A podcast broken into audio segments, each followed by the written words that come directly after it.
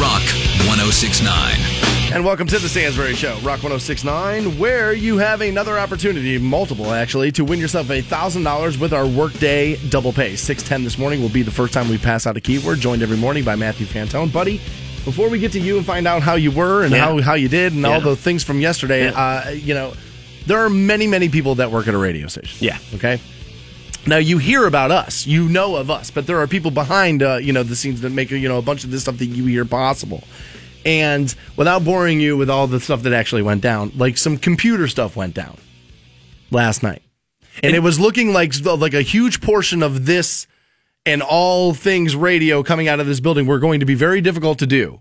And a couple of people who aren't normally up at 4 o'clock in the morning had to get up at 4 o'clock in the morning, come in here, and they did it. We're back to full system, everything at full power. We have everything ready to go. And I just want to thank, Ellen and Megan back there. Thank you guys so much for getting up early, coming in. Thank you. VIP of the day for sure. Actually, Megan once upon a time was employee of the year. Yeah. Right? Okay, well, she nailed it today. Yeah.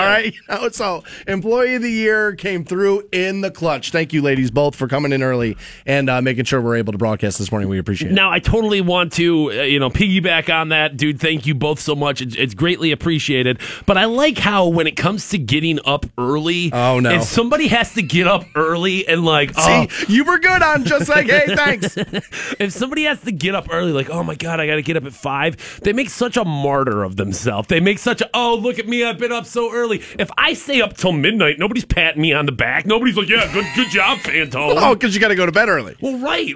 I get up early every day of my life. And I just, I mean, thank you very much, ladies. Greatly appreciated your work. I was more thanking them for the work that they did, not for the fact that the alarm went off. I have to get up at 5 a.m. I'm so tired. Because I was made aware of said problem. Yeah. Boss man called me yesterday. He said, hey, just a heads up. When you get in tomorrow, this might be a thing. And I was like, you got to be kidding me. It's like, that's going to be the problem? And he was like, I know, man. He's like, but, we got people working on it. You might be good, but I just wanted to give you a heads up. So when I pulled in the parking lot this morning, I showed up a little early, expecting the problem.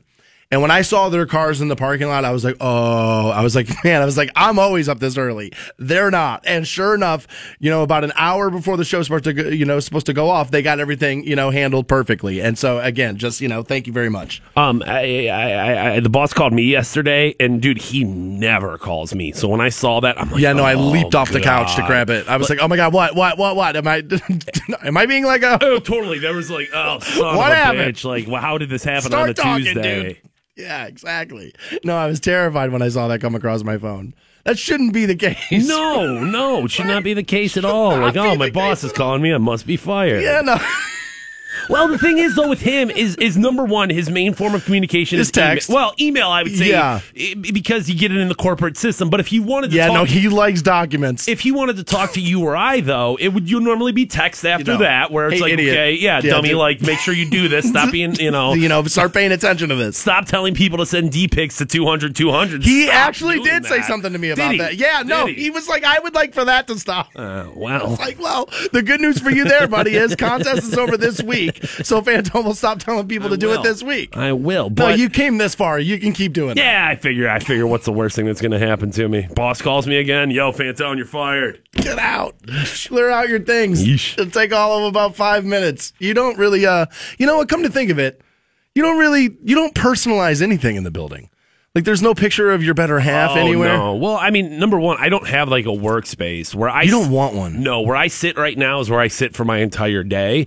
And, I'm okay with that. I wish I had I don't like that he put me in the bullpen with other people out there. Yeah, I've got privacy kind of when it comes to, my after-the-show stuff that I have to do, and I don't have to deal with... Yeah, no, he made me have to be seen by everyone. Which is so weird, because, certainly if you went on the stereotypes of you and I, you'd be like, dude, I gotta hide Stansberry. That guy's a maniac. He's gonna be out there screaming at people, saying offensive things in the middle of the sales bullpen. True. And no, he just puts you right in the middle of it. And the thing I always see people stop by your desk, and I'm like, oh my God. What are you doing?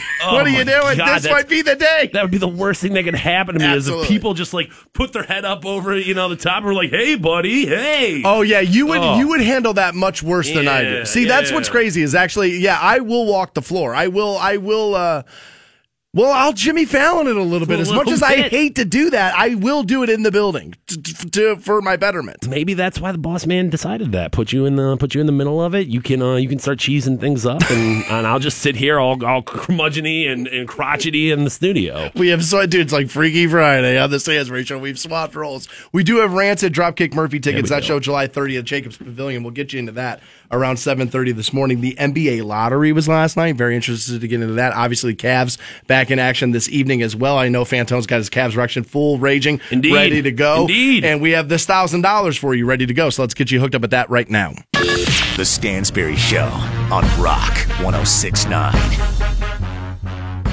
Welcome back to the Stansberry Show, Rock 106.9. 7:10. That's when you get your next keyword for our Workday Double Pay. Get you hooked up at that $1,000. Last week of that, by the way. Friday, we will be done with that. But you do have a chance every hour from 6 o'clock in the morning till 9 o'clock in the evening. Fantone's all excited today. Oh, yeah. It's Christmas morning for your boy. Oh, yeah. Oh, look at him rocking the Cavs shirt. Your boy's rapping. As they're back in action. Now, they have to go to Boston, to the Garden. Take on Isaiah Thomas. Now, I don't know if some of you know, that is not the son of Detroit Pistons great Isaiah Thomas. I made that mistake once on the show. People have not let me forget it. Essentially, I mean, kind of like his child in the sense of it was a lost bet there that caused Isaiah Thomas to get the name of Isaiah Thomas. Yeah. And, like, what a humiliating thing that's got to be for a father. Like, it was a Lakers fan, I guess. You know, Isaiah Thomas, the current player, hated the Pistons, despised the Pistons, made a bet. I'll name my son Isaiah Thomas if the Pistons beat the Lakers. And the Pistons beat the Lakers. Wow. Would suck, right? Yeah, that would suck. I'd be like, dude, if you had to name your kid, I don't know, Tupac. Yeah, that would be interesting. Yeah. So the Cavs back in action. Yeah. Now I saw this last night, and I feel like these storylines kind of go together. So the game starts tonight, series rather. Sorry. Right. But the NBA lottery was last night. Right. And they do this by like ping pong ball. Like, right. You'll probably, people here may remember because this is how we got LeBron James. Right. Right.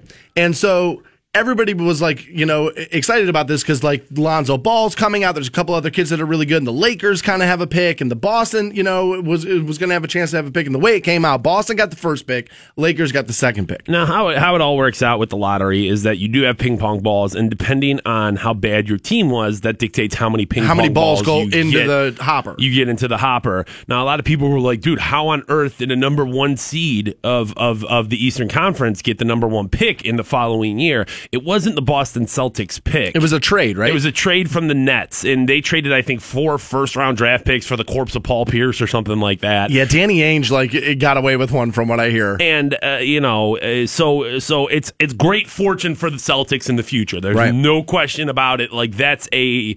If you're a Celtics fan, it sucks that you're playing LeBron and the Cavs tonight, but it's still, you have optimism about like what's going on in your organization. I think if you're a fan of Eastern Conference basketball, you like this. Because let's be honest, as a Cavaliers fan, do we want sweeps? Yeah, I guess you want an easy road to the finals. I want Cavaliers victories. But as a sports consumer, because I have LeBron James, I would almost rather have a hard series that I feel like I have to watch. You're going to watch the Cavs game no matter what happens. No matter what happens to basketball, this and that. Like, there's a very good chance that game one, that it being at 9 o'clock at night, you might not get a guy like me. So if both teams were great and we weren't expecting LeBron and company just to go into Boston and kick their ass tonight, now all of a sudden, I kind of have to watch it. Yeah, I mean, I consider myself, and I know this is just a weird kind of combination here, but I consider myself more of a Cavaliers fan than I do an NBA fan or even a pro, they're my team. Like, that's the team I always want to win. So I want them to have the easiest walk possible, but if I take my fandom out of it, I can certainly say series is better for everybody. Objectively, I want sports to be better. And let me tell you why I like Boston getting the first pick. I'm kind of tired of, well, he didn't play anybody all season. The Eastern Conference is so easy. Look at what Golden State's doing to the Western Conference. They're doing what LeBron James and the Cavaliers are doing to the Eastern Conference. So I'm kind of over that whole thing. And so if Boston gets better, Now all of a sudden, this could be like a new thing, and now it's not just Golden State Cavs. What's going to happen, and I said this early on, is that the league will adapt, and people are going to start saying this super team thing's the only way to do it. Right. And so there's only going to be able to be a handful of them because of the way the money has to be spent. So you're going to end up with, it's not good for the NBA to have two super teams. But if we end up with six of them, now all of a sudden, it's not so bad. Yeah, I mean, we're getting into, I don't want to start calling everyone a super team, but you do want contenders. You need teams. You're going to need four guys who can play legitimate basketball. You want teams who are able to, to at least give these super teams a challenge. You want at least that 5-6 game series. I assume the Celtics are going to take Markelle Fultz, I think the kid's name is, and it makes me concerned that in the future that it's going to be tougher and tougher for, the Cavs to take that team out, but that's all in the future. Like, I'm not, like I said at the beginning of this, is that you can be excited about the future of the Celtics right now, but at the end of the day, dude, the future's all you got. At the end of the day, today, you have to go play LeBron, Kyrie, Kevin Love, and Probably get swept, dude. And your best player is 5'9". Probably get swept against LeBron James. I don't think it ends up well for the Celtics, but I do like the fact that they can get better in the draft. I think it's good for the Eastern Conference. I think it's good for the Cavaliers, and ultimately, I think it's good for LeBron James's legacy. You want the Eastern Conference to be tougher, so that way when he starts beating teams, people are like, "Yeah, man, but look who he's playing. He's playing this now." I hear there's a lot of guys Boston's looking at. The Markelle Fultz seems to be like the widely considered to be like the best talent in the draft, but I hear also they like that kid Josh Jackson from Kansas who plays on the wing, more Jimmy Butler-ish from what I understand, and so like that, that might be a good thing. I like an Eastern Conference team getting better, and I also think it works out for the Lakers, who are going to end up getting who they wanted, which is Lonzo Ball, and that whole thing's good for the NBA too. That whole Lonzo Laker, the L's and LeVar Lonzo Laker, the whole thing just, dude, that whole campaign just writes itself. I hope he sizzles out of the league. I hope he doesn't really anything. Yeah, why? In the beginning, I was kind of a fan of the brashness and the outspokenness of his father. I kind of liked it. I felt very like, dude, yeah, Axl Rose, yeah, Kanye West, dude, that's my guy right there. Yeah. Dude, that's right. My guy right there. I'm gonna run my mouth, right? But the guy's overdone it. He's overshadowed his kid. He has. I mean, he stepped over lines. I feel like the white guy thing was over the line, and I'm not going to support that. I'm not going to be a part of that. Okay. That circus. I like that, but I feel like hoping for Lonzo to fizzle out of the league, though, is punishing the kid for what you don't like about his dad, though, right? That's a little unfair. Yeah, I mean, a little unfair, sure, but it doesn't necessarily change my, I can only go with what you're giving me. I can only go with what you present me.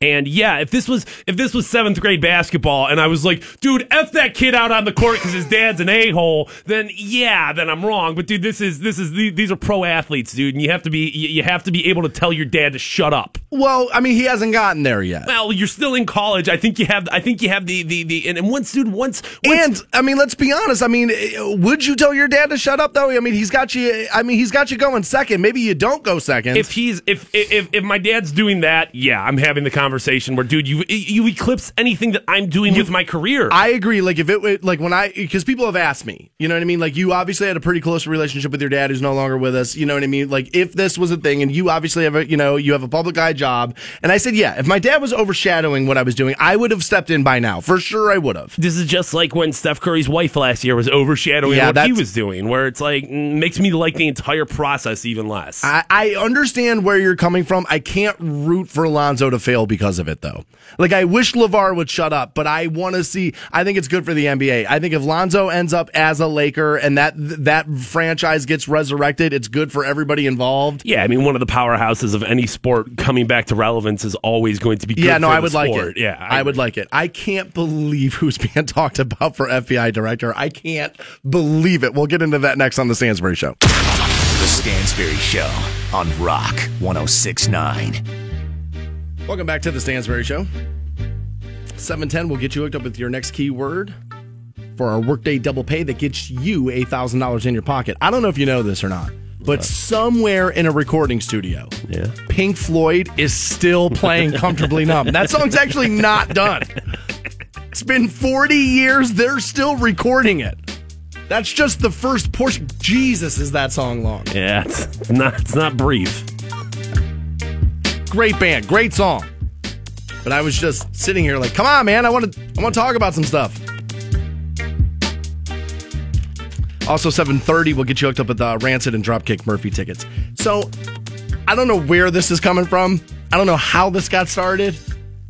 But apparently now Chuck Norris's name has been thrown in the hopper for FBI director. I don't know if this is actually being seriously considered or if he just started talking about it. And so people were like, yeah, let's do that. But apparently Chuck Norris has bottled water, and that can happen because idiots around the world for the last 10 years have made Chuck Norris famous again on Facebook because of memes. Chuck Norris can do this, and Chuck Norris didn't even know he was Chuck Norris, and Chuck Norris could Chuck Norris, and how much Chuck Norris could a Chuck Norris Chuck? And it's like, Jesus, I don't know what your people's obsession is with that ginger. What, because he could put you in a figure four and make you tap out and say uncle in 90 seconds? I don't know why that guy's like the thing that people love. Now, I'll be real. I mean, I knew it. It's because, dude, here's the thing. I don't understand you, Fantone. You're politically engaged. You care about intelligent things, and yet you're a dirtfoot hillbilly because you're like, yeah, WWE, Chuck Norris memes. I like it. I was a big fan. Oh, no. I was a big fan of Walker, Texas Ranger, dude. I have never seen an episode of Walker, Texas Ranger. Never in the 90s. Here's the thing. I have seen it on in the background of things. I have obviously, while changing the station, have stumbled across 90 seconds of it or so. But I've never watched an episode of Walker, Texas Ranger. No, of course not. Why would I watch that? The eyes of the Ranger are upon you, Stansberry, dude, so you better watch your moves there, because the Ranger, he's there. I will not lie, I was a fan of Walker, Texas Ranger. It's about right with the age range. Yeah, it was. I think it was on USA. Let me guess, big Xenia warrior princess fan, too? Dude, what was the Kevin Sarbo Hercules or whatever the hell it was? That one, yeah, too. Of course you loved all that stuff. I watched that one, too. I don't know how much, is honestly going to go into this. Those are three bad television shows in a row, right? When I first read this, I was like, dude, there's no way. This is just Chuck Norris talking. And of course you would say, well, hey, I'd like to be the FBI director because you want attention on you. You want the news cycle for 3 days is Chuck Norris. You want the Tim Allen treatment. You want the, hey, everybody's going to come to my side as a conservative, as a celebrity. I want this. And I was like, dude, this is just him. This is just posturing. Yeah.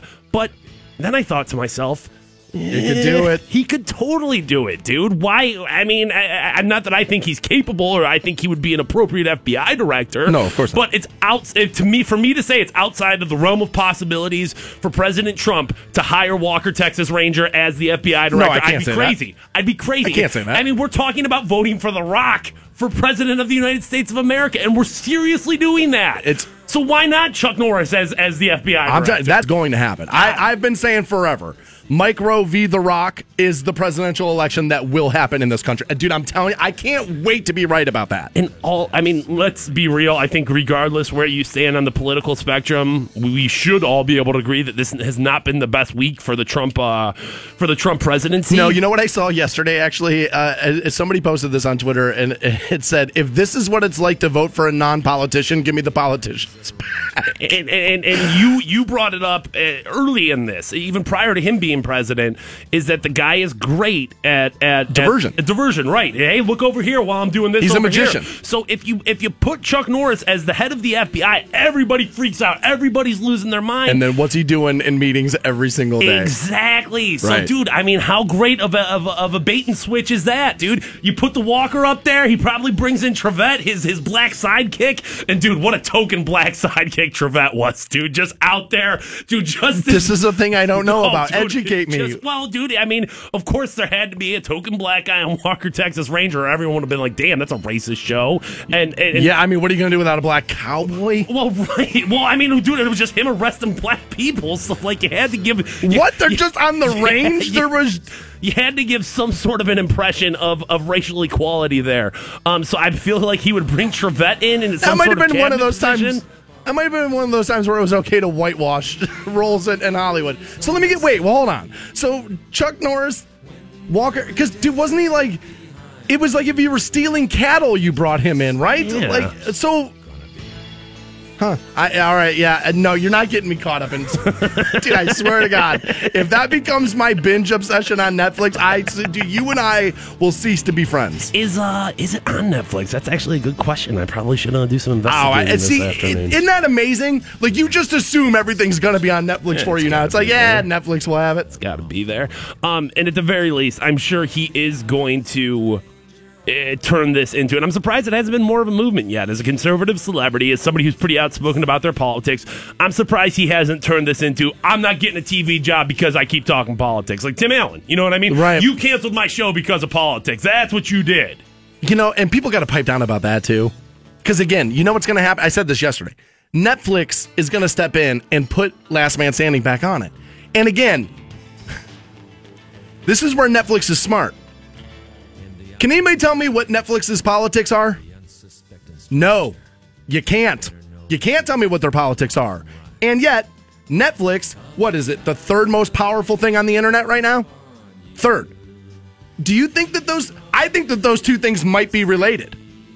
That you don't know who they are. Their politics are here. This is Netflix politics. Here's the entertainment. Give us the effing money. That's their politics. First, on the internet's porn. Second, iHeartRadio. Third, Netflix. That sounds right to me, too, buddy. That really does. We'd have to sneak Facebook in there somewhere. Dude. Google might have something to say. iHeartRadio has more fans than anything on Facebook, so I think that is true. I think we take the cake there. Yesterday, during the Tim Allen debates, I guess we can call them, I saw a ton of people talking about the First Amendment. And if you think that ABC firing Tim Allen is a First Amendment issue, dude, you've got some serious reading to do. Like, come on, guys. I'm as liberal as they come. If I go to ABC right now and say, hey, give me a platform, they're going to tell me no. They're going to be like, no, we don't care about you. Like, you're not entitled to a television show. No. I checked the Constitution. I'm pretty sure nowhere in there does it say, like, yo, Tim Allen has to have a TV show. In fact, I guarantee you it doesn't say that. This is an oversimplification of the First Amendment. But basically what it means is you cannot be jailed for your opinion. It doesn't mean no ill will fall to you. It doesn't mean that you can't be fired from your position. Because people would say that about me. Like, if I said something and got removed from the Post, people would go, that's First Amendment. They're shutting Stansbury up because of what he thought. No. There's stockholders that they have to appease. There's politics and things. You can't just... I can have the opinion. Doesn't mean that I won't lose my position for having it. There's consequences to your actions in life. And if you don't think that, you're a snowflake. And if you're standing up for Tim Allen, if you're standing up for Tim Allen saying First Amendment, you're a snowflake. You are. You know what, dude? Let's just be happy the fact that it's May 17th and we don't have snowflakes. Just like, come on, let's be friends with everybody. Oh, you know who's not friends with everybody? Is your favorite athlete, LeBron James. Nice. And the troll master was added again yesterday. We'll get you filled in next on The Stansbury Show. 106.9. Welcome back to The Stansbury Show. Mere minutes now from getting hooked up with $1,000 with our Workday Double Pay. 7:10, your next keyword happens. This evening, Game 1 of the Eastern Conference Finals happens. LeBron James and company head to the Boston Garden, take on Isaiah Thomas and the rest of the Celtics. And I'm a little concerned. I think we win the series easily, but Kelly Olynyk is a... I feel guilty calling anybody a dirty player, but... I mean, he ripped Kevin Love's arm out of the socket. I don't feel guilty about it at all. He is a dirty player. He looks like a dirty sleaze stack, dude. And F Kelly Olynyk. I hate Kelly Olynyk. We need Kevin Love. We need all the guys. Yeah. I mean, we're going to face the Golden State Warriors, who are pretty damn good. We're going to need to be full power there. Warriors went on a tear last night, dude. Didn't they win by 30 or something? I think it was 126 to 100, so 26 points there. Well worth noting, Game 1 of that series, Kawhi Leonard, when he got hurt, had 26 points. So it would have been interesting to see what Spurs would have been able to do with their number one best player. But, yeah, I mean, you drop your top dog, and what are you supposed to do against a team of four All-Stars? And Tony Parker. Yeah. I mean, yes. Tony Parker, obviously a very serviceable. You got to guard that guy. You know what I mean? You want to know where Tony Parker is on the court. So. Well, dude, but this is the way that it was supposed to be, and this is the way the movie was written, and this is the way we all knew from last year that this was all going to play out. I mean, as soon as the Cavaliers won that championship, I think the next day, everyone else was like, all right, round three coming up, dude, Warriors v. Cavs. Everyone knew it. Yeah. And then, you know, obviously you throw in Kevin Durant into the mix with the Warriors right there. And it just seems inevitable. It just seems like both teams are going to sweep all the way there and we'll get the series that everybody was kind of clamoring for. I'll tell you who does think they're going to sweep all the way there is LeBron James. Yeah, I just posted up a video of LeBron on WRQK.com giving his thoughts on the Warriors or the Celtics and what's going to happen. Is that right? Yeah, you can go check that out. There's a bunch of LeBron stuff up there. Actually, what I want to talk about right now is up there as well. So LeBron James went to St. Vincent St. Mary. Right? Who has that school's got like an Irish, the Fighting Irish, the lean to it, right? As do the Celtics have. And so he wore his St. Vincent St. Mary like tank top that's got like the Fighting Irish guy on it with the halo on top of it yesterday in a I don't know if it was a press conference, but like after practice or whatever, shoot around. Right. He was talking to reporters in the thing. Now we know LeBron goes 0-30 on the internet during the playoffs. But he loves this kind of stuff. He lives for this kind of stuff. And so I think it kills him a little bit that he's not on Twitter, that he's not on Instagram, that he's not on, Uninterrupted, and all that stuff during the playoffs, that this is how he decides to do this stuff. Yeah, I mean, I think anybody in LeBron's situation, obviously the guy enjoys the limelight. You're a pro athlete. You've had it on you for the past 2 decades and really like hard to remove yourself from that. But the guy can back it up and dude, wear it, man. You wore those. You wore the Warrior shirt, the Ultimate Warrior shirt last year, dude. Wear it, embrace it, dude. Let them, LeBron. Obviously, I think one guy who can back it up. I think LeBron. He plays better when he's passionate. He plays better when he's angry. He plays better when he's upset about things, and that's why I think he loves that underdog role. He loves that I'll have a chip on my shoulder. As a player, when you're that good. There are very few people that LeBron worries about playing against.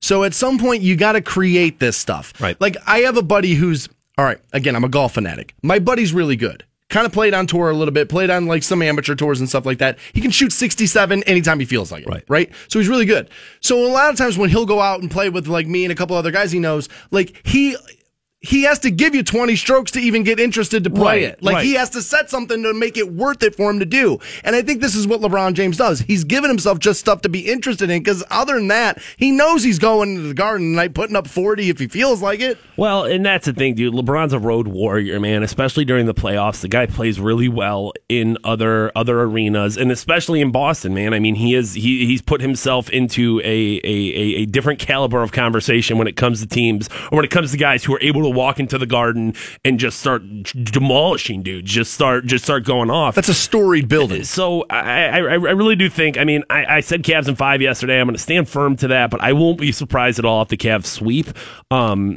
You got to think, dude, Boston's terrible at rebounding, and the Cavs are one of the better teams in the NBA at it. They're worn out. You got Tristan Thompson, you got Kevin Love and LeBron James grabbing boards. On 8 days rest, going up against Isaiah Thomas, who just had to go 7 games with John Wall. Isaiah Thomas is obviously going to be a big focal point here, but much I almost called him Paul Wall. But much like with Paul George from the Pacers in that first series, they'll just double team Isaiah Thomas every single time he has the ball and let other guys beat them. And that's not going to happen. As far as the other guys that are going to beat them, who on the Celtics is going to be able to put up points? I know Kelly Olynyk just scored 26 points in the fourth quarter, that was. You can't depend on that. Right. That's not going to happen. So Kevin Love, so long as he matches up with Kelly Olynyk and keeps him in the role that he's supposed to be in, they'll be fine. I mean, fingers crossed no injuries happen or anything like that.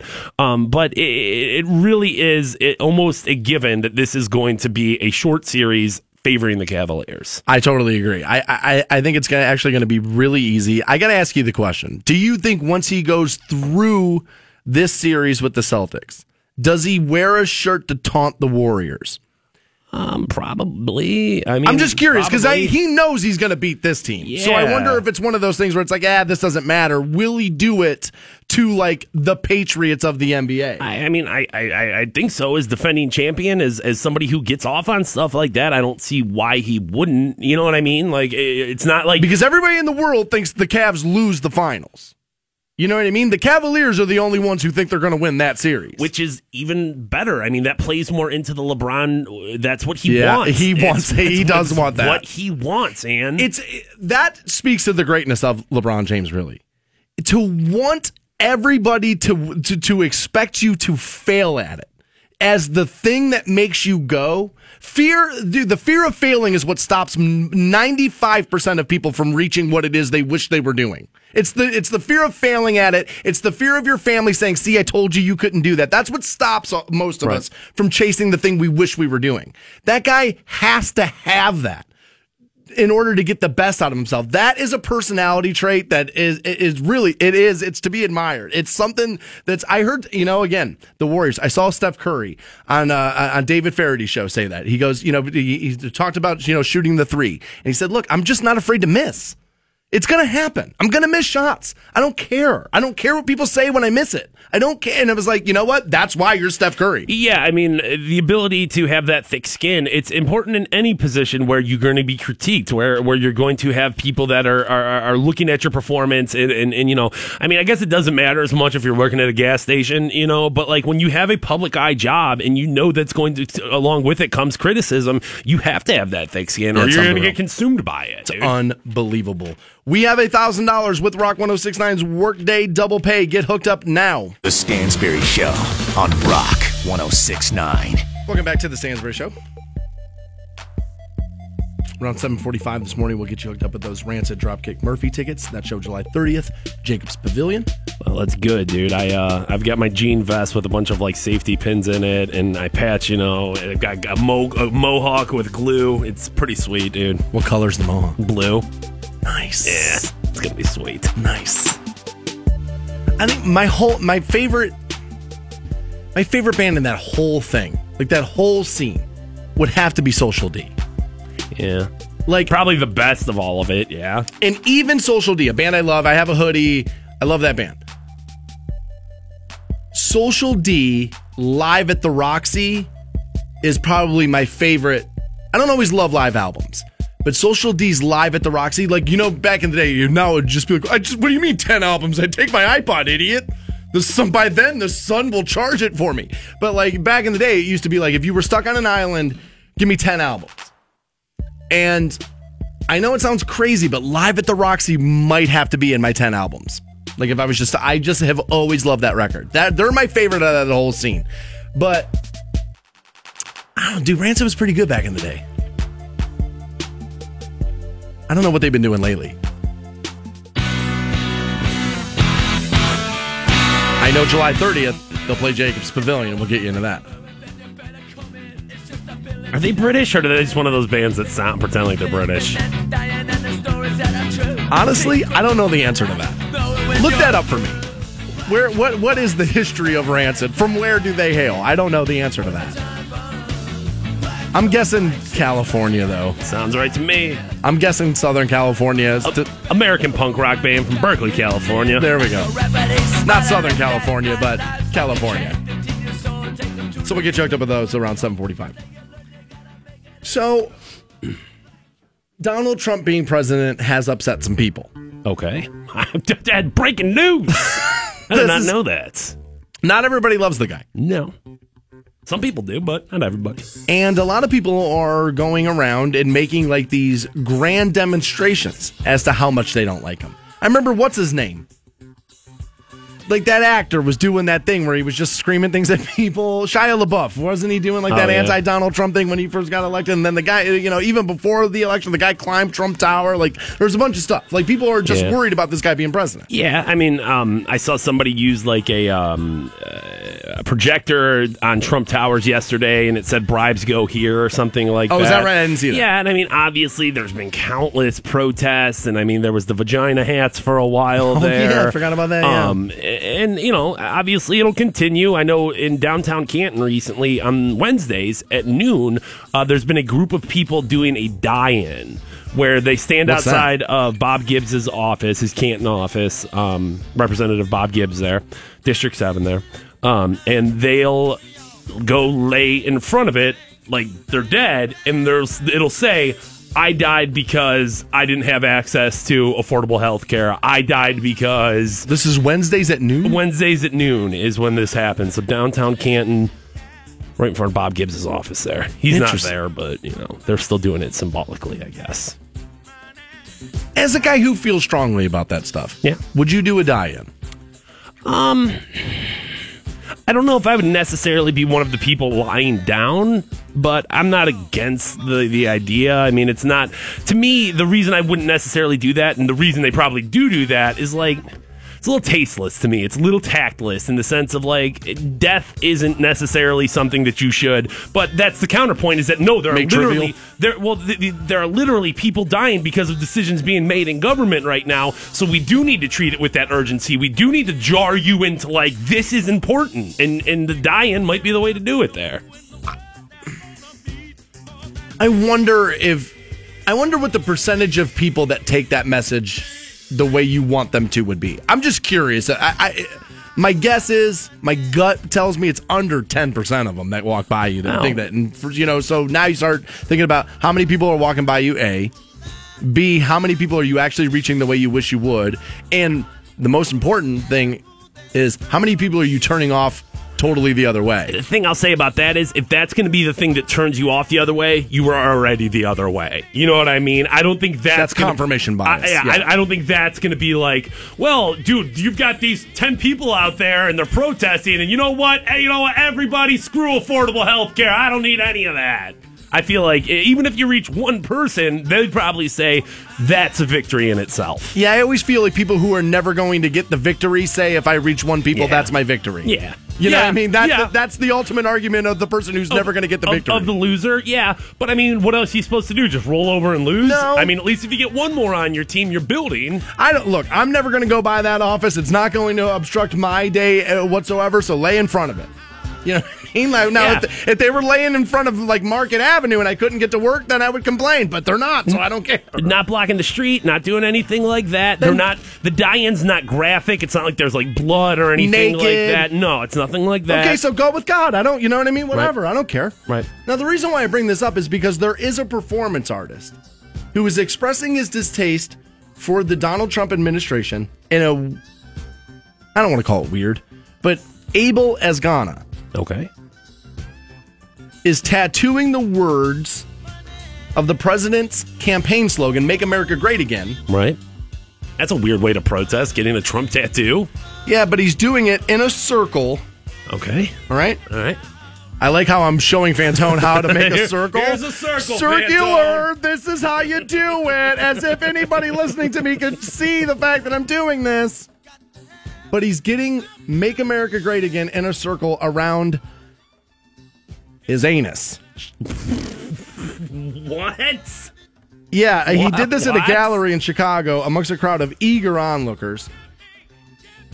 Now, apparently this guy has been engaged in more than 500 performance projects, over 100 individual exhibitions around the world. If I could have rolled my eyes any harder right there. Oh, I'm a performance artist. 500 performance. Oh. Yeah, those kind of people bother me, too. It's like, oh, my God, the self-importance on you, right? All right. Now, he told Huffington Post, Abel Azcona did, that he considers tattooing the phrase Make America Great Again in a circle around his anus to be a, listen to me, he considers this, Fantone, to be a bold, queer, political act.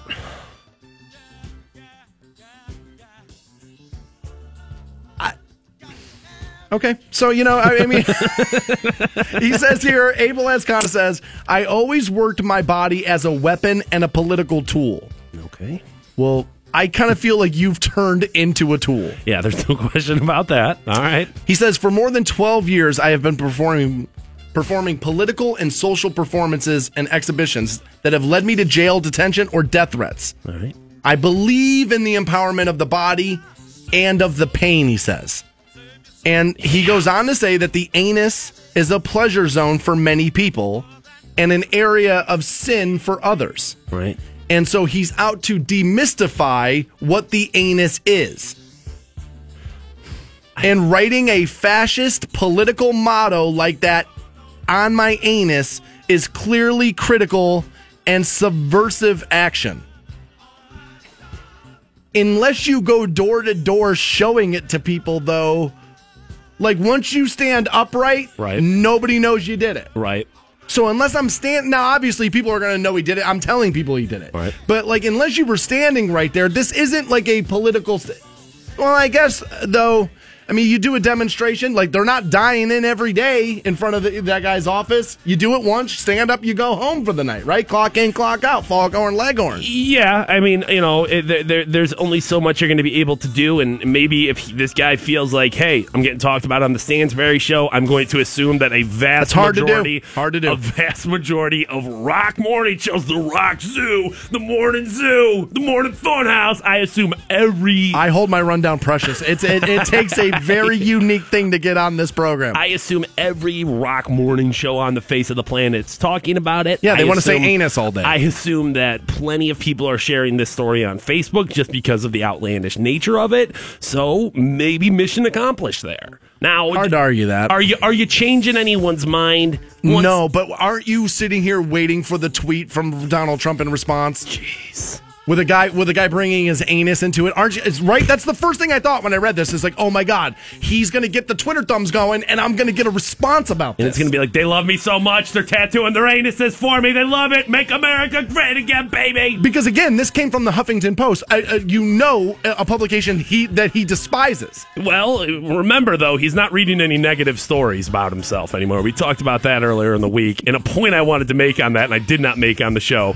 So he's sitting here watching, you know, The Lead with Jake Tapper. He's sitting there watching The Five on Fox News, but he's not reading his intelligence briefings. Remember we did that story? I don't have time for intelligence briefings. They say the same thing over and over and over again. Oh, yeah, I forgot about that. But you're watching the same goddamn thing on CNN, Wolf Blitzer, breaking news, breaking news, breaking news. You got time for that, but you don't have time to read your intelligence briefings?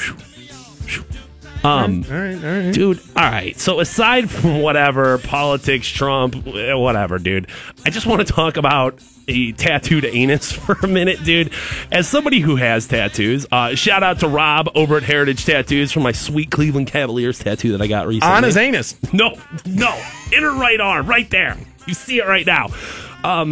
So, number one, you can say that, well, the anus is a pleasure zone for some, and for others, it's like, you know. Yeah, but even in my pleasure zone, I don't want needles in it. Well, but, like, dude, it's a dirty place. And I'm not saying, like, dirty sexually. I'm saying, like, dirty bacterial. Like, how did they clean the anus enough to get it, like, tattoo sanitized ready? Oh. You have to shave where you get your tattoos. Yeah. Like, I'm sure, so they probably did, like, a bikini wax type thing. Ah, dude, I just feel like that had to have been one of the most painful things. Oh, no, yeah, I'm not arguing it didn't hurt. And as the tattoo, like... And there's alcohol swabs. As the tattoo artist, so you're alcohol swabbing your beehole, man? After it was shaved. I don't know about that.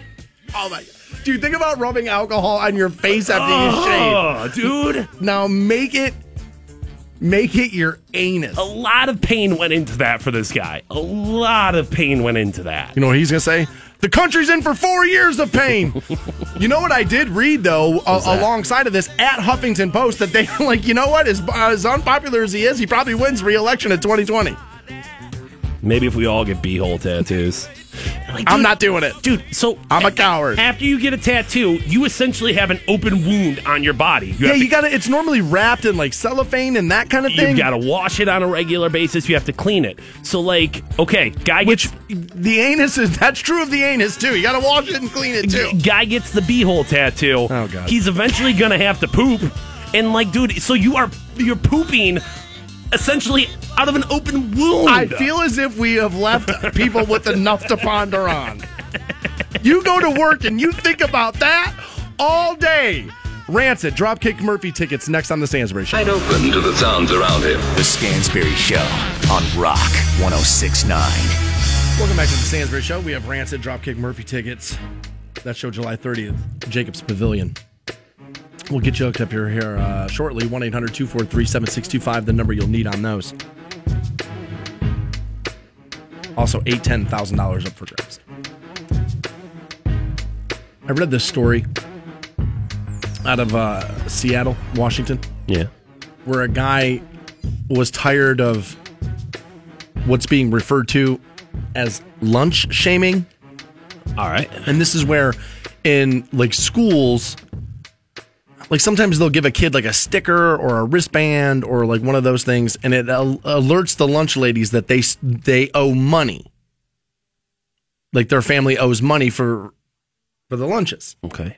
And people feel like that's not right, that you're sectioning kids out, and it just gives the kids another reason for them to make fun of you and harass you. And I think if you're denying that, I think you're forgetting what it's like to be in the fifth grade. Oh, yeah. You know, I mean, kids are just mean. Look at the poor kid. Ha, ha, ha. Right. And I mean, let's be real. That's something you as a child, you have literally zero control over. You don't dictate what your mom does with that money or how much money she has or if she's responsible enough to pay for your lunches or not. That's totally out of your control. Now, I want the school to be able to get the money from every family that can be able to give the proper amount. Yeah. I want them to get every penny that they can get. Okay. Yeah. I'm not sure putting a wristband around a kid is the best way to do it. Okay. Right. I want something done. I'm not sure sectioning the kids off is my favorite way to go about it. Now, obviously, once upon a time, I think you didn't have a lot of option other than to send the report card home with Johnny, and he had to bring it back signed by his mother, and that was kind of the only way you had. But nowadays, they text you about snow days now. Right, with emails and snow days and the million different ways that you can reach out to a parent, this should be a conversation between the school and the parent, not the school, then the child, then the parent. That totally should be the case. So he found out what the lunch debt was at his children's school. His kids are in like third grade. Okay. His one particular school was $97.10 is what was owed to the school. Oh, that's not that much. Not that much. Not that much at all. So he started a GoFundMe page for it, and they obviously hit their goal. $97 Right? Going to be able to do that. Sure. I mean, dude, $100, you can pull that together. So then he wanted to talk to all of Seattle public schools. And I didn't know this, but apparently it's the largest K through 12 school district in the state of Washington. Obviously, I don't know that, you know what I mean, not being there.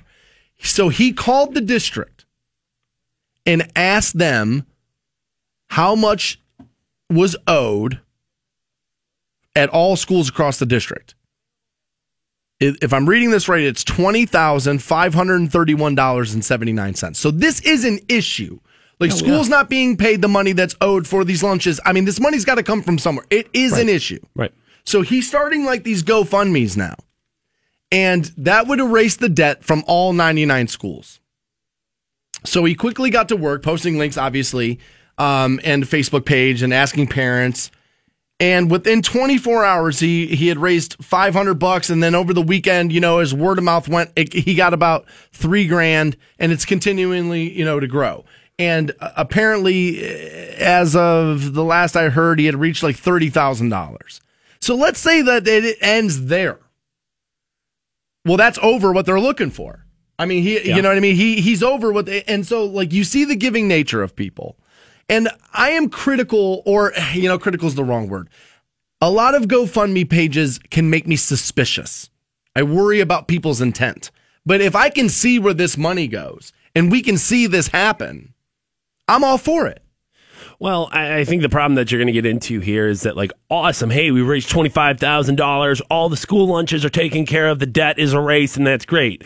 But tomorrow, there's going to be another kid that walks into the school district that doesn't have money from his mom, or, you know, his mom didn't pay that bill or whatever it was that she has to pay for lunches, and this debt's just going to accumulate again. And how many times are you going to be able to start a GoFundMe to handle those debts? How many times are you going to donate to a GoFundMe for some other kid to eat chicken nuggets? I don't know if this is a sustainable thing in the sense of, like, this isn't a long-term fix. I'm glad you got that debt erased. That's good. But the problem at its core still exists, and it is going to it's going to manifest itself. Yeah, but it's okay to tilt at windmills. Yeah. I mean, it is. I'm not trying to say that, like, oh, well, dude, screw this guy for doing it. It's a very admirable thing, but it's not. But you're going to have to do another one of these next year.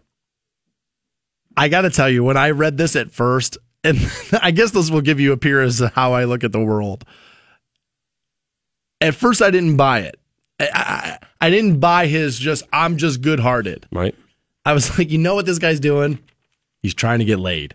Oh, say soccer moms and, yeah, dude, totally. Oh, my God, you're going to feed all the kids? All those Seattle PTA attendees will just throw panties at you over that. Yeah, I mean. So I started thinking about it. I was like, what could the debt be? What could the debt possibly be? At Kansas City schools?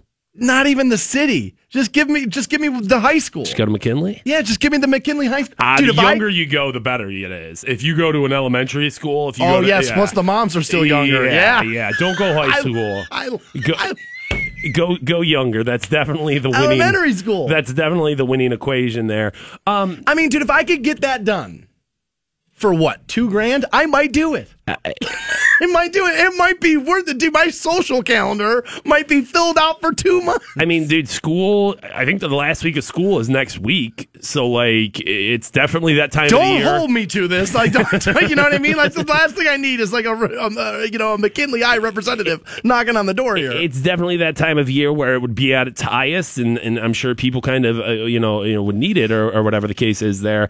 But take sex out of it. I thought about that when I read this yesterday. I was like, oh, my God, if we did this as a show, if we created a GoFundMe and we erased the school lunch debt, dude, people, they carry us on their shoulders forever. You'd like to think so. I would like to think so. But I mean, look at me being self-serving, trying to do. I'll do a nice thing as long as you carry. As long as I get something out of it. But there's no wrong reason to do the right thing. No, certainly not. I think at least, and I don't want to put people into a stereotype here, but I think a big part of what would help this out is, if parents had the ability to pay off school lunch debts, which is foods, with their EBT or their food stamps card, I think that would probably help out a lot.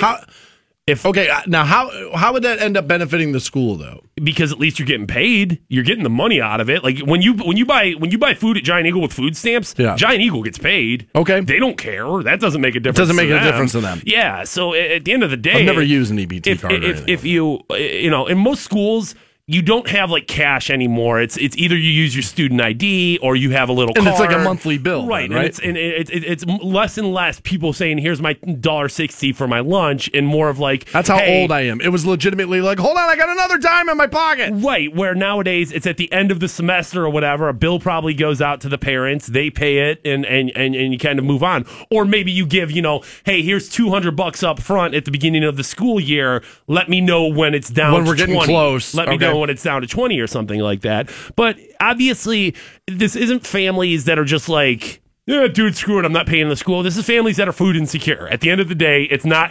a decision anybody wants to make. So I think if you gave them the option to pay with food stamps, at least the school would get paid there. Okay, we both agree though that if your student owes money at the school for the lunch, that we're not crazy about a poor man sticker or wristband or any indication on the child himself or he or herself that they owe the money. We've also heard that people suggesting making the kids clean the lunchroom after the class, whatever. Probably not crazy about that. Mom and dad do it, maybe. Okay, so that's what I was going to ask you. Now, I don't want necessarily your mom and dad cleaning up the hallways and that either, because again, we know what kids are going to do to you then. We know what's going to happen. But if the school said to parents, I'm just asking you your opinion.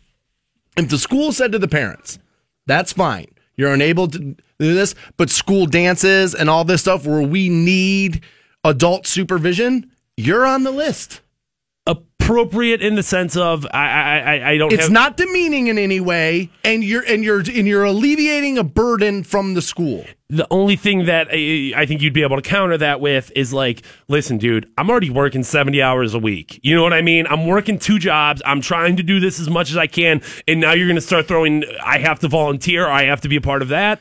I mean, well, if I understand there's a counter, right? I'm not sure it's enough for me to not say that you got to give me something here. You have to meet me somewhere here, because I don't necessarily want to punish the kid, nor do I want to. I don't like the word punish. I'm not trying to punish the parents either. Right? I don't want to humiliate. I'm not trying to humiliate. That's what I'm saying. I don't think being a chaperone at a school dance is humiliating. Right.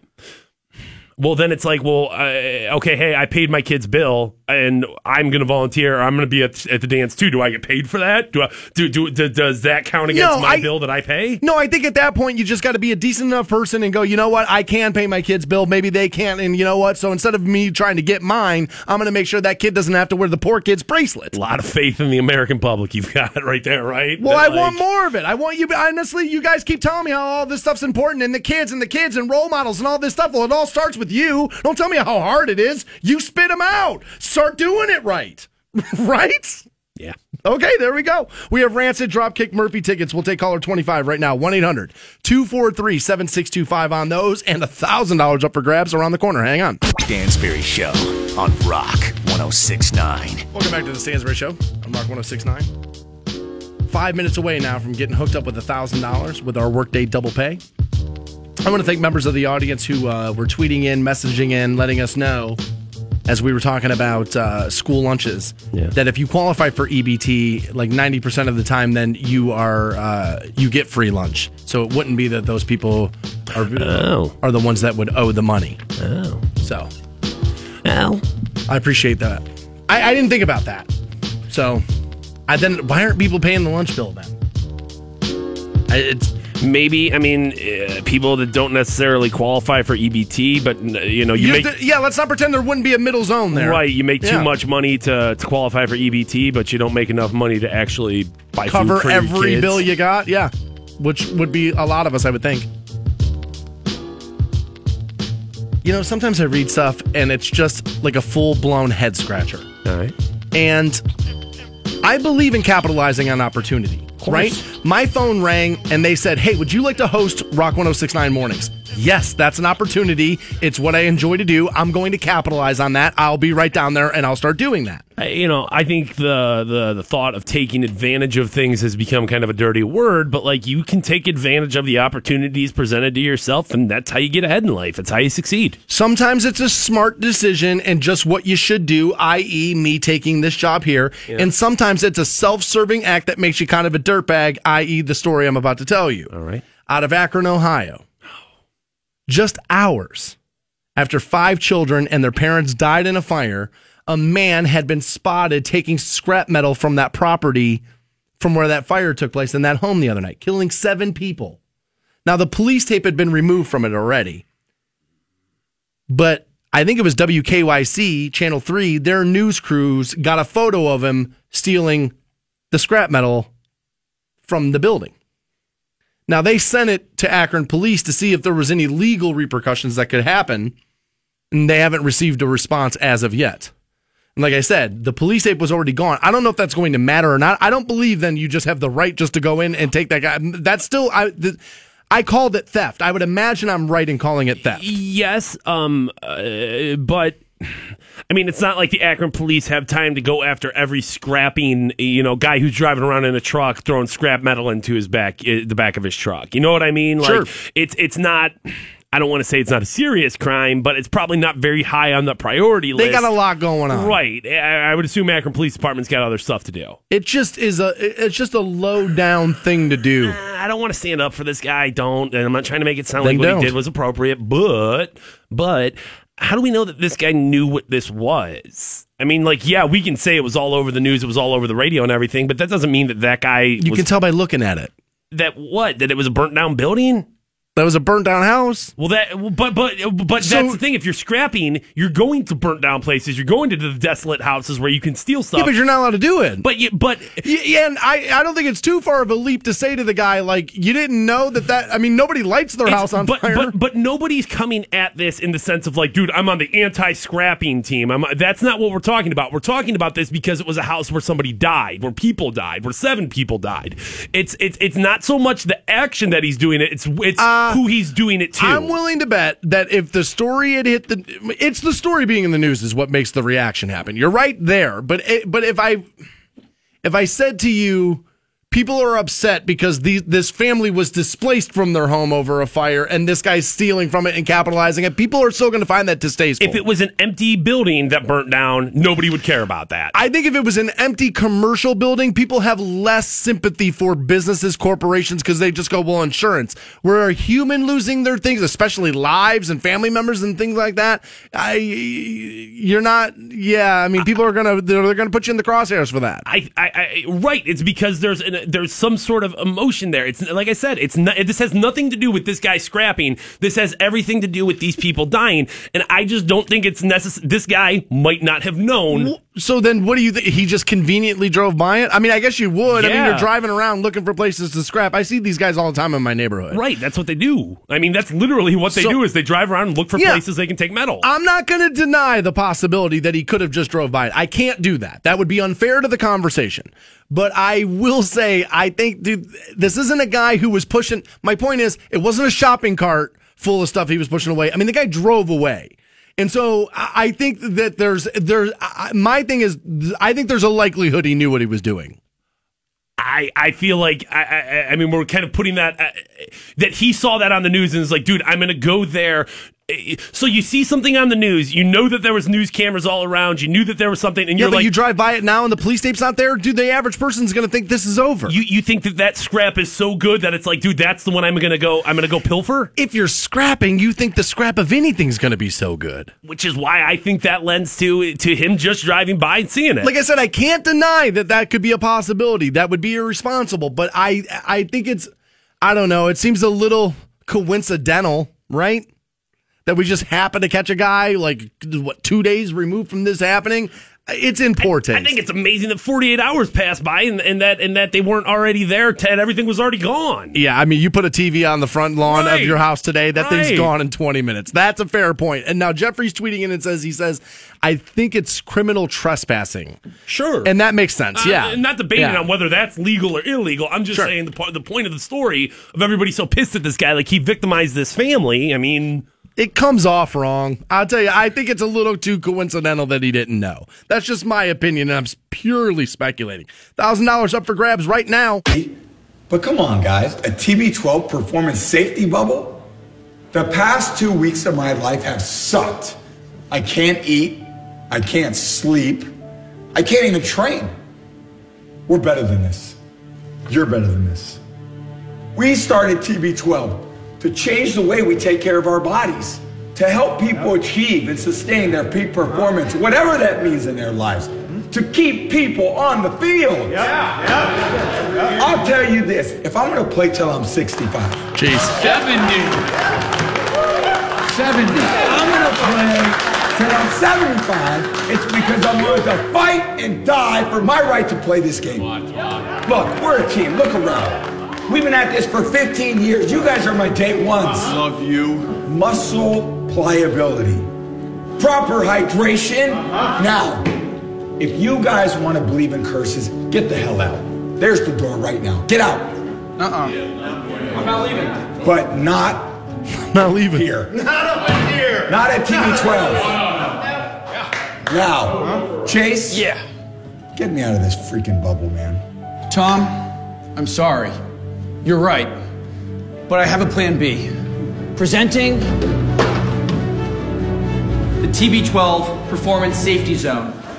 A much bigger, better bubble that will allow a full range of motion. You can train in there. You can have visiting hours from your wife and kids.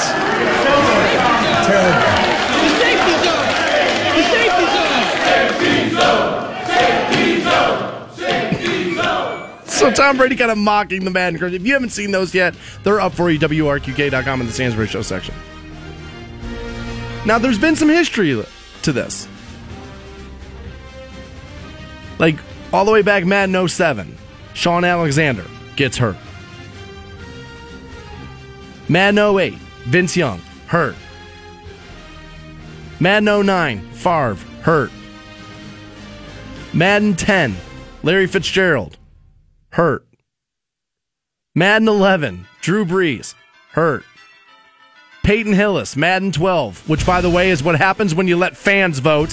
Peyton Hillis ends up on the cover of one of the most storied and respected video game franchises in the history of video games. What a mistake that was by EA, dude. What a terrible, terrible mistake by their brand. He gets hurt.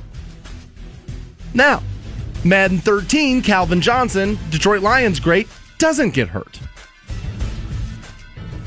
But the following year, I believe, when they put Adrian Peterson on the cover for the 25th anniversary edition, hurt.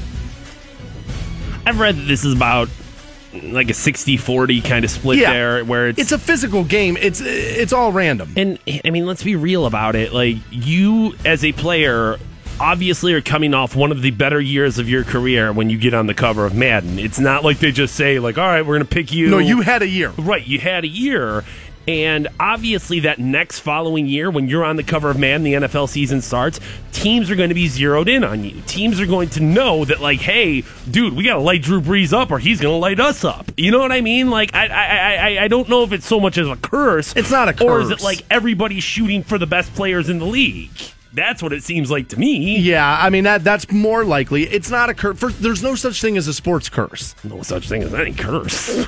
That's not for being adults. Yeah, that's not a thing. But if they put Tom Brady on the cover of this thing and Tom Brady gets a season-ending injury next year, now he's 40. Going to be 41. Right. So it's not unlikely that a 41-year-old man could get hurt playing professional football. I'm going to be 41 here in like 2 weeks. I'll get hurt rolling out of bed in the morning. Like, that's just the way it goes. Now, I hear that Tom Brady's in a little bit better shape than I am, but it's still, from what I understand, football is still pretty physical. But my point is, if Tom Brady ends up with a season-ending injury, I think it's going to be tough to get guys to do the cover of Madden next year. You'll always have somebody with an ego that wants to be in it. Yeah. You'll always have the guy who's like, my kids love this game. I'm now on the cover of it. It's great for that. Like, you'll always have that guy. But I'm telling you, if I was a professional football player and Tom Brady got a season-ending injury being on the cover of that thing, I'd be like, get that the hell away from me. You have any problem with Tom Brady being on the cover of the greatest of all time edition, GOAT edition? And he's certainly in the conversation. You know what I mean? Like, and if you're going to say that if there's any player currently in the NFL that deserves to be on that greatest or in that greatest of all time conversation, it's Tom Brady. And no, I got zero problem with that.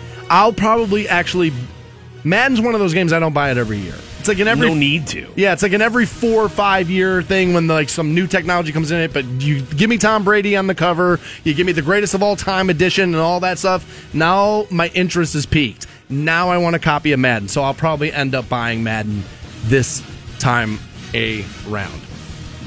Ladies, if you're thinking about a sperm bank to get pregnant, you need to think twice. I'll tell you why next on The Stansberry Show. 6-9. Welcome back to The Stansberry Show on Rock 106.9. I'm hearing from the Canton Repository that westbound 62 is back open after a crash between a semi-truck and a chicken truck. I'm sorry, SUV and a chicken truck. But westbound 62 reopened now. You'll be able to get through there. Should be able to get through there, no problem now. When they say chicken truck, this is like a truck driving live chickens, right? I believe this. I would imagine that. I mean, the farm's right there, right? I mean, it's not just like a KFC truck, right? So were there chickens like running around? I don't know. Didn't hear that. But wouldn't there have to be? I mean, if they're chickens, and you see those sometimes, like you'll be driving down the road. Sure, they're all in the cages and stuff, making noise. And one of them's always getting the other one riled up. I would assume that it's a little call back there from a few weeks ago. That those chickens had to have gotten out. I'm just surprised we didn't get reports of chickens running around. I'm a little surprised. I'm just happy 62's back open. Actually, you know what? No, I'm not. I'm stuck in the office. I like traffic jams. Right. I know you people hate hearing that, but the longer you're stuck there pissed off, the better the show sounds. And I mean, we have to justify Pat Butthole's his we've got to justify his paycheck, dude. If we're gonna pay the guy, we got to make sure that he's out there doing his thing. I feel like you need a laminated list of things the boss would prefer you not say. That's going to be number 2 on it. Yeah. Number 1. Yeah, the D-Picks, the 200. Yeah, it's been an issue. He's not wild about it. I would have to assume this was going to Case Farm, so. Yeah, I would assume so. I don't know that to be true, but yeah, not hard to draw that line. So the Cavaliers, game 1 tonight, Eastern Conference Finals. Indeed. And I would assume that your Cavs rection full, well, pretty big there. Yeah, I mean, as big as it gets. I mean, I don't want to go around bragging about the Cavs' action, but it's as big as it gets right now. I know a lot of people are concerned about Boston and the possibility of an injury, and I agree. I feel like if everybody's thinking sweep, then sorry to cut you off, but if everybody's thinking sweep and you're worried about Kelly Olynyk being a dirty player, don't we just? If we're just so sure we're going to sweep or win in 5, don't we limit Kevin's minutes then? No, because what are you going to do? You're going to start playing that game of like you're going to let Kelly Olynyk's past indiscretions be the thing that keeps Kevin Love off the floor. I think you don't like that. You're coaching from a place of fear at that point. I don't think that would be the right way to do it. I feel like it's calculated. Well, and I mean you can't necessarily assume that Kelly Olynyk is going to do something like that again, or the opportunity will present itself like that again. I think at this point you're almost a little gun shy. You're almost a little bit like, oh no, I can't love again because that last person hurt me so bad. Close the border. And that's a bad way to go about your life. It's not going to lead to what you want it to there. So I'll make that point and still say more than any one loss, even if the Cavaliers lose tonight, which, game one on an opponent's floor is a possibility. I'm still going to be more concerned about the concept of an injury than I am the concept of the Cavs losing. In a 7-game series, dude, it's not even debatable who the better team is. I mean, I've seen, Celtics fans on Twitter talking about, oh, well, our bench is deeper. Dude, you're playing 7, 8, 9 guys. Doesn't matter what you got. You got to beat us 4 times. Your bench being deeper can get you 1. Right. Possibly 1. And I said it earlier this morning. I'm sure the Cavaliers' game plan number 1 is to have J.R. Smith all over Isaiah Thomas, like stink on ish right there. And they're gonna have a double team every opportunity that they have there. So as long as you can contain him, and even if you let him go off, dude, even if he gets his and scores 40 points, dude, you still don't have another big offensive playmaker. I mean, I know people want to talk about Al Horford, but dude, when it comes down to it, the Cavs are the much more talented team. They're going to rebound better. They're going to shoot the 3 ball better. And one of the big things that you have to factor into every Cavaliers game is who the hell on that team, Boston Celtics, who is going to guard LeBron. That's a great point, because somebody list me one player in the Eastern Conference and say he's going to lock down LeBron, and say it without laughing to me. I mean, they're going to throw everybody they possibly can. It's going to be one of those. We'll throw Jay Crowder at him. We'll throw Gerald Green at him. We'll throw all these different. But these guys aren't capable of stopping LeBron James when he gets into his mode. So I would look for Kevin Love to come out hot tonight. I would look for Tristan Thompson to be all over the boards. I look for him just to be just eating them up, and LeBron will kick it into gear like he's known to do when he needs to do it, and that's probably going to be him playing 40 minutes plus of this game. But you've been on the beach for the last 10 days. You've been resting for over a week now, so I wouldn't worry too much about rust at all when it comes to the Cavaliers tonight. I wouldn't think so. Now, I guess there's no guarantee you're going to sweep. I was going to say, doesn't all this, getting 10 days off before you play in the Eastern Conference Finals, doesn't this fly in the face of resting during the regular season? Right, because you're getting the rest now anyway, so what's the difference? I think there's a little bit of accumulation effect there where you've got to, He's got more minutes on his legs than anybody at his age ever. Right, I mean, he's already played... Or years in, I should say, as well. Right, he's already played more games than Jordan, already played more minutes than Jordan, so, you have to be calculated with that, where you're right, you can't, number one, guarantee that you're going to sweep in the playoffs, so if you went into a 7-game series there, and it's not necessarily it's not like you're a battery, it's not like you can say, well, I'm going to recharge in February and it's still going to be there in April. You are like a battery. That's why when you exercise, you deplete the finite energy that you have. Dude, are you not paying attention? It's getting through those months. It's getting through those January, February, March months of basketball.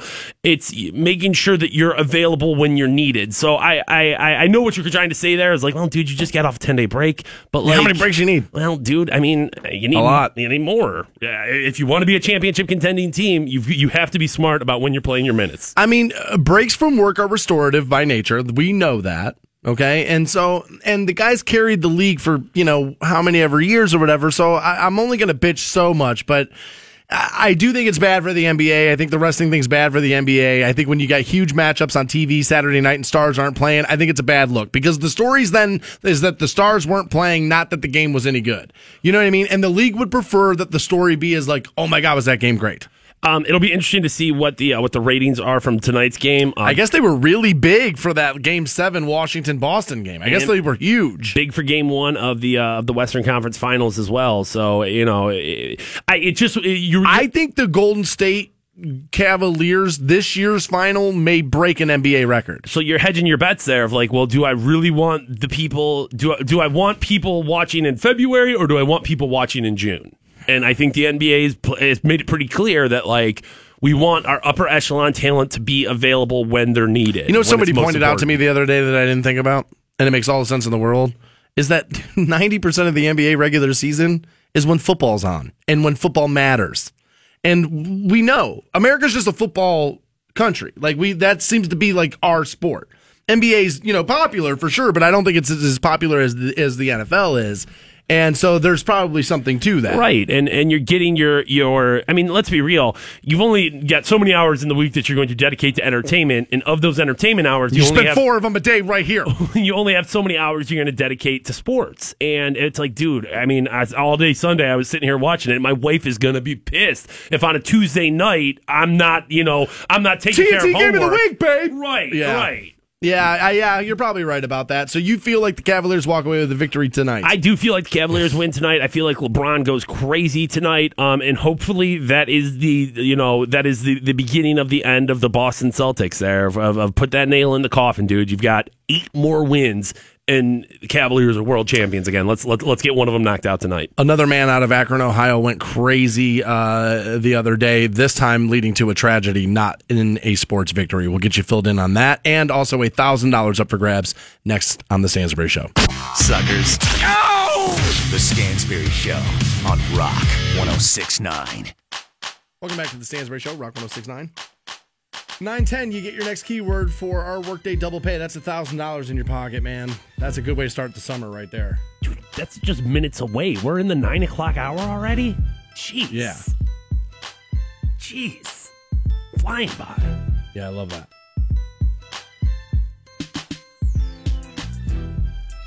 So 9:10, we'll give you the next keyword. I should let you know this. Amanda tweeting in says, tell Fantone that Fox 8 was reporting that, yes, the chickens were alive in that accident on 62 between that SUV and the chicken truck. Had to be a couple of dead chickens out there, I would assume. I would imagine there was a little bit of cleanup. Chickens running around doing their thing. Yeah, I mean, they had to have been going to Case Farms, too. I mean, you know. Just get the Italian stallion out there, chasing them around, getting them caught. Grease lightning. Probably more like the Guatemalan stallion over at Case Farms, but oh, hey. My God. Okay. Now. Oh, my God. Now. Pack it up. We can see the finish line, man. Don't do that to me. Don't do it. The story out of Akron now, where a 76-year-old woman died Tuesday afternoon around 3 o'clock. Police say the woman was found in the kitchen with stab wounds to her chest and abdomen. Rushed to Akron City Hospital, where she had later died. Now, the woman's son, 48-year-old Michael Gleisinger, has been charged with her murder, currently being held in the Summit County Jail. In a 911 call, Akron police say a man can be heard identifying himself as the woman's husband. He then identifies the son as being the person who stabbed his wife. Okay. When the dispatcher asks if his son is still in the house, the man answers yes, adding he's in the kitchen right now and he's crying. Several times during the call, the man can be heard saying, I forgive you, Mike. This is the father then forgiving the son for stabbing his wife to death. Oh.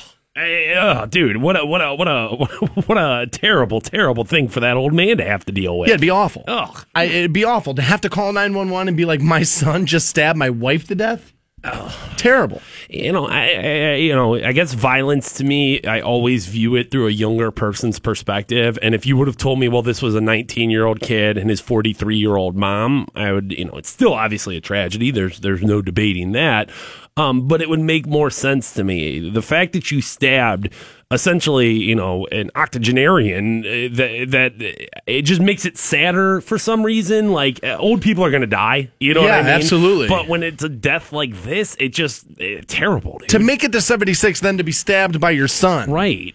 I mean, yes, I would rather see somebody at 76, 80 years old, something like that, go for natural causes and not to have this happening. And to have the dad, dude, in the moment, to be able to pull that part of you to forgive another human being, even though it's your child. All right, I'm going to see my mom for Christmas, all right?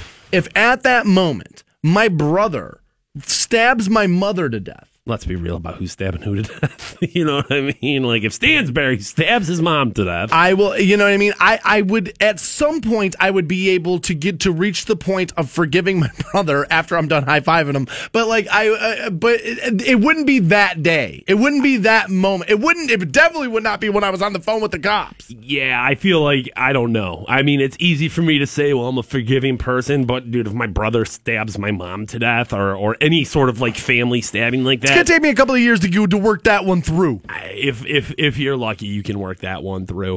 And, dude, now it's an older woman, so, you know, but it's not necessarily an easy thing to do to stab somebody to death. You obviously had to stab them, like, multiple times, hitting veins. Dude, just imagine, like, the blood in the...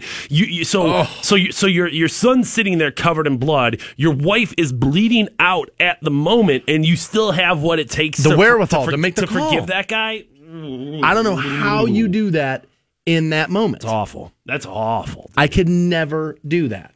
Honestly, like, Akron needs a little bit of a break, dude. You had the home fire the other night. 7 people lose their lives in that. Right. Now you got this going on. This where the 76-year-old woman was stabbed to death by her own son. He's still obviously being held. He's going to be sent to jail for a long period of time. Yeah, I hope. Just looking at your own kid, forgiving them for the murder of your spouse. Man, that's a tough pill to swallow. Your next opportunity to win $1,000 worth our Workday double pay happens right now. Stansberry Show on Rock 106.9.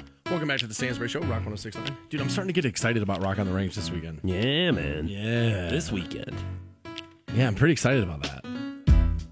A lot of good stuff, man.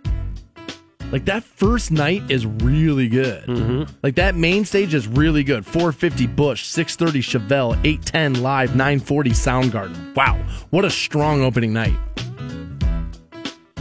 Oh, Gojira's playing on the first night, too? Yeah. 545?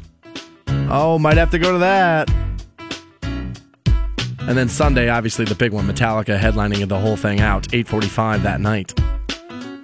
That's a pretty good day, too. 540 Primus, 715 Volbeat, 845 Metallica. Oh, that's a good dude. That's a good Sunday night there. Yeah, that's definitely that's my day. I'm pretty excited about Primus and Metallica alone. I feel like it's worth the drive. So, dude, it's gonna be a good weekend. Yeah, I'm looking forward to that. That'll be a good time. Is it fair for us to say that we're gonna be taking some time off around Rock on the Range here? Yeah, want to spill the beans there? Yeah, Friday, Monday.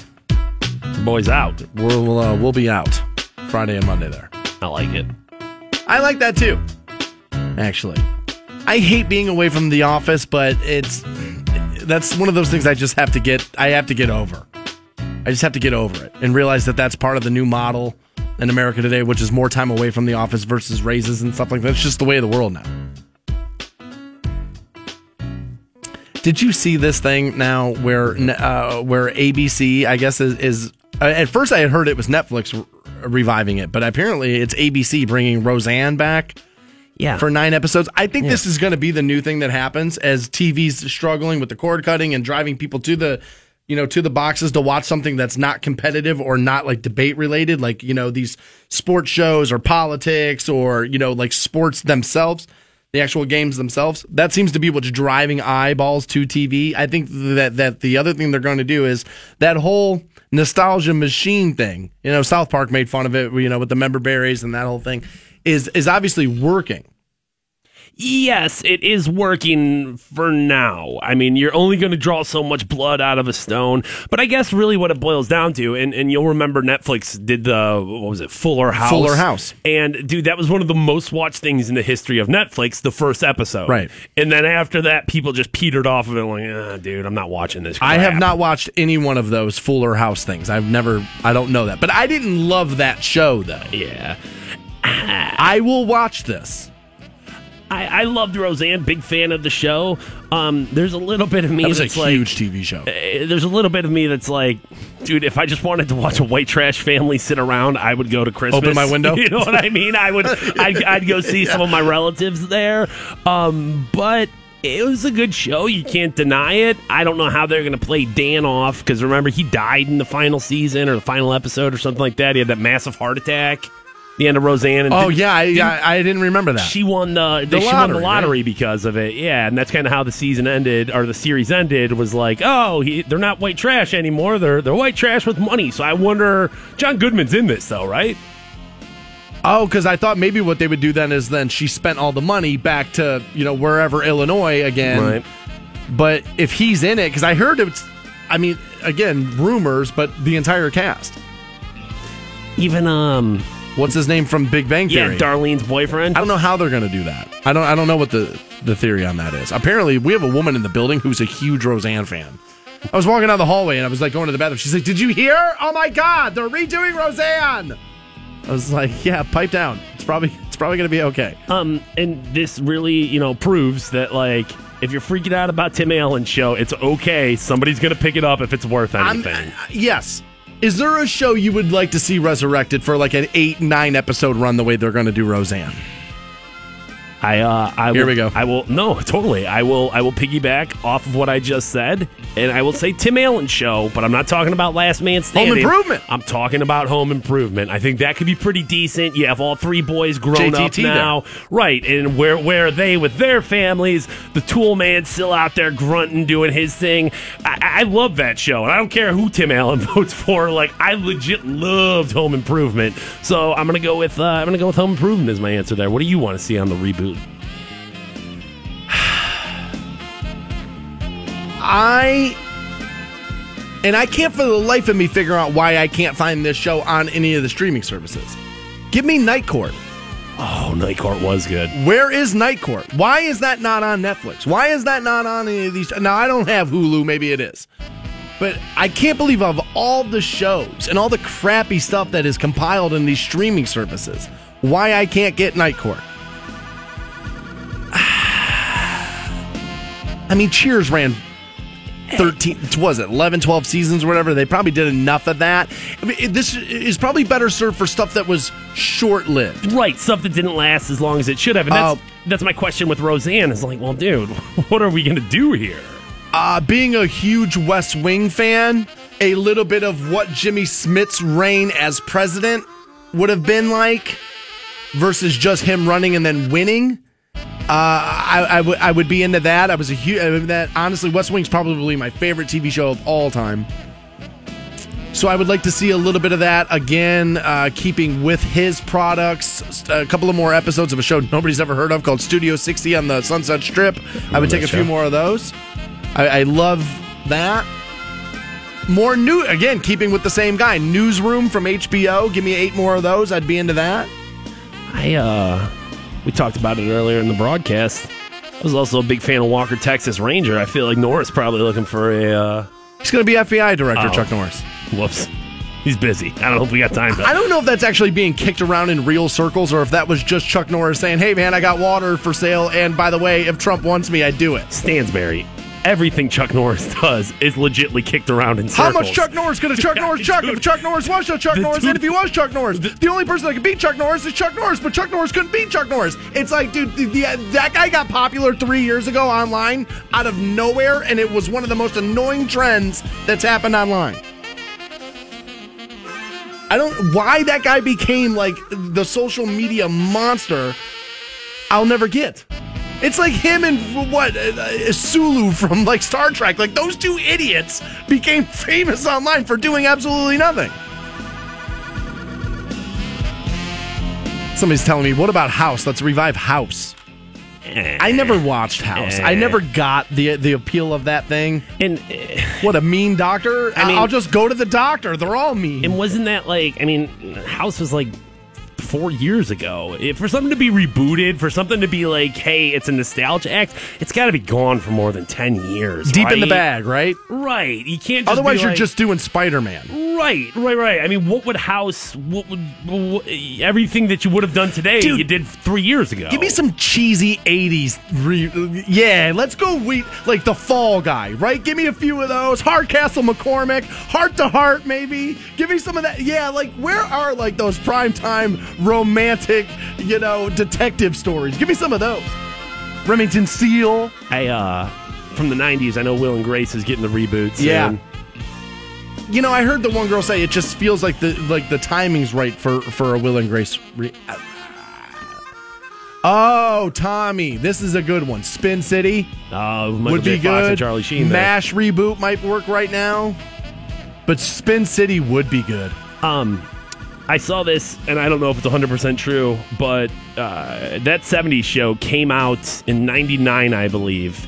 And it was 25 years was when it was set, so in 1974. So if we redid that 70s show right now, that show would be set in 1992. Now, they tried the 80s show, which did not do well, but that 90s show now, honestly, might be what a good idea, Fantone. Yeah. That 90s show. Yeah, I could get behind that. I would maybe think about doing that. It just goes to show you, we've talked about this for 10 minutes. This is how bad the state of television is right now. I keep saying it, and everybody's like, you're kidding me, it's the golden age of TV. No, it ain't. I hear it is. Why? They tell you it's the golden age of TV because there's more options, but the options aren't filled with anything good. I bet you if you went back and watched all those shows you were just talking about, Remington Steele and all that crap, you'd have been like, man, this was not the golden age either. This was terrible.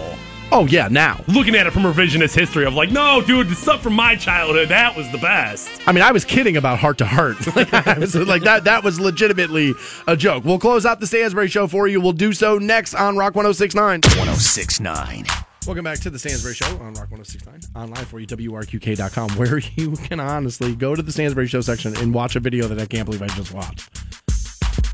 Which, there was a journalist in Iraq, and he had a GoPro.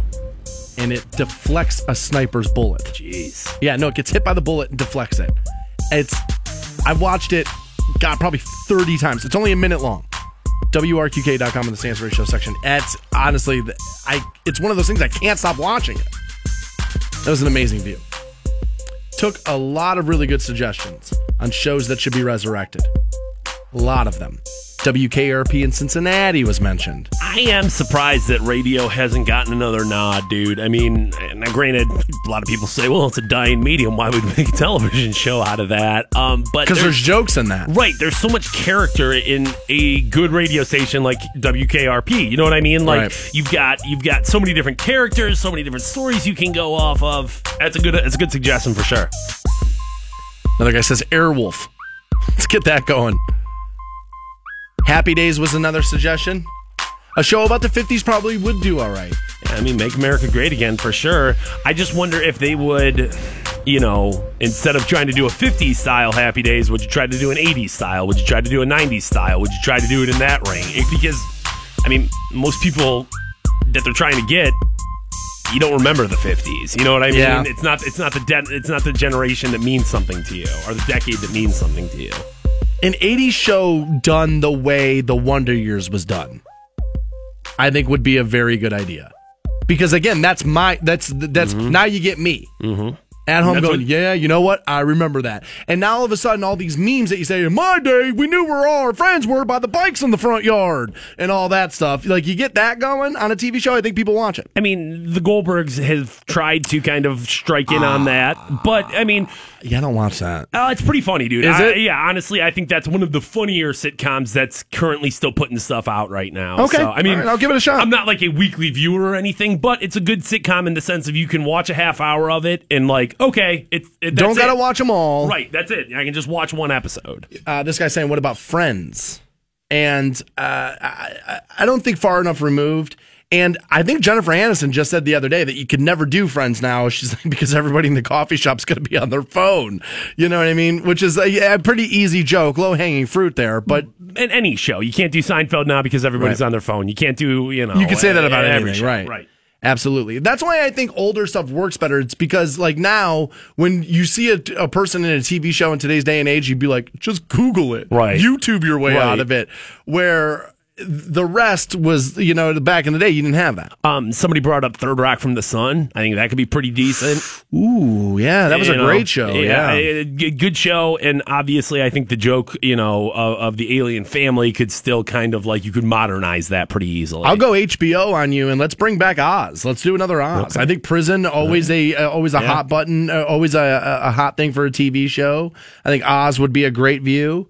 If you have never seen Oz, you should go back and watch it. It was an amazing piece of television. The Wire, somebody's going to, you know what I mean? Because it's widely considered to be one of the best shows of all time. But when you get into that, it's like, why? You know what I mean? Like, that's one of the best shows of all time. Just let that go. Let art be art. Let that one go. I am probably more inclined to agree with you there with The Wire because of how much I did enjoy it. I'll just go back and watch it again. I'm not afraid to watch things that I love over and over again. I've seen Game of Thrones 6 times.